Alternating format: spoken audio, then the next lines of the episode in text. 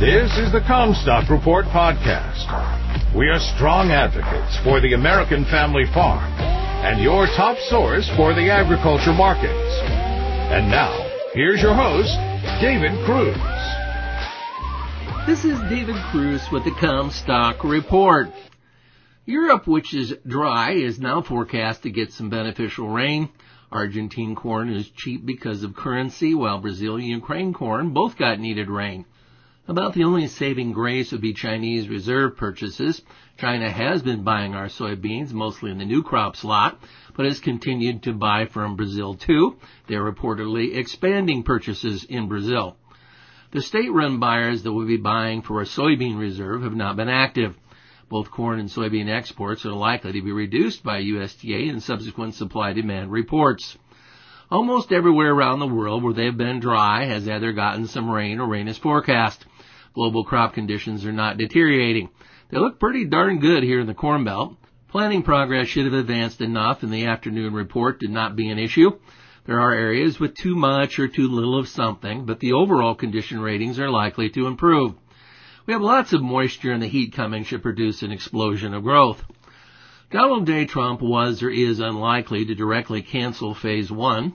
That would not fit the narrative of it being such a great deal for us that China wants to renegotiate. Why drop such a perfect deal if it was perfect? If dropped, it will be China acting in a manner that results in the trade deal unraveling in response to geopolitical pressure from Donald J. Trump. To actually comply, China would have to significantly step up commodity purchases, and there is currently no sign that is happening. They have been buying just enough to support a pretense that the trade deal is in force, as it serves both sides to perpetuate the illusion. Reuters and Bloomberg both reported that Beijing ordered state-run firms to pause U.S. soybean purchases. That is when this gets real. Private Chinese companies have not been told to halt purchases, probably only because they do not have to be told. Hong Kong autonomy is now the flashpoint. Donald J. Trump sold his trade policy to farmers, promising them great things that have failed to materialize. Farmers told me directly how great ag trade would be following the trade wars. I didn't believe that then, and I have not changed my mind. He paid us off with MFP payments that were spun as being funded by tariffs paid by China. That is a slick supposition, except that U.S. consumers end up funding the cost of the tariffs. Our CCC payments are taxpayer-funded. The CCC funding authorization, where the trade war reparations from farmers came from, are now committed to COVID-19 aid and are inadequate to fund more MFP payments. The CCC is not getting any more money to fund MFP payments. Donald J. Trump made promises to farmers that I don't believe that he can deliver on. The ag sector has failed to see the benefits promised of his revamped trade agreements. Farmers have now been made fully beholden to the government for any net income, which means they have to kiss the ring. On the hogs, I am hearing of integrated producers that are euthanizing hogs. After all, they can buy them cheaper than they can raise them.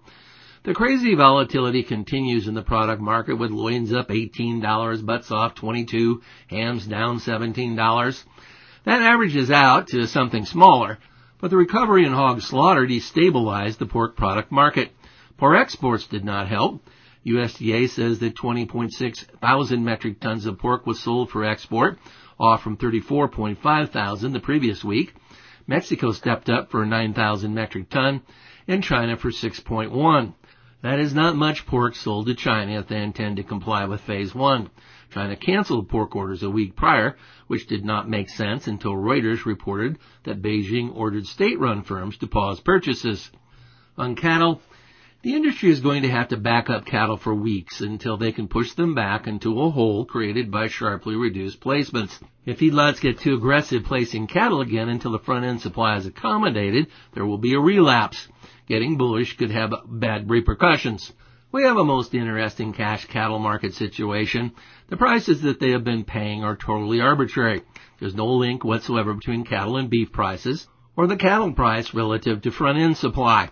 Since that is based on thin air, it pretty much can evaporate into thin air any time for no reason, with then packers having a bad hair day. So with the thin air supported cash cattle market at 110 to 120, then June live cattle are in a basis hole, and live cattle futures would have to soar to align the basis, or packers could just decide to pay $100 and the basis is in line in an instant. Our packers long June live cattle. The best advice would be not to trust anything, as this market is not real.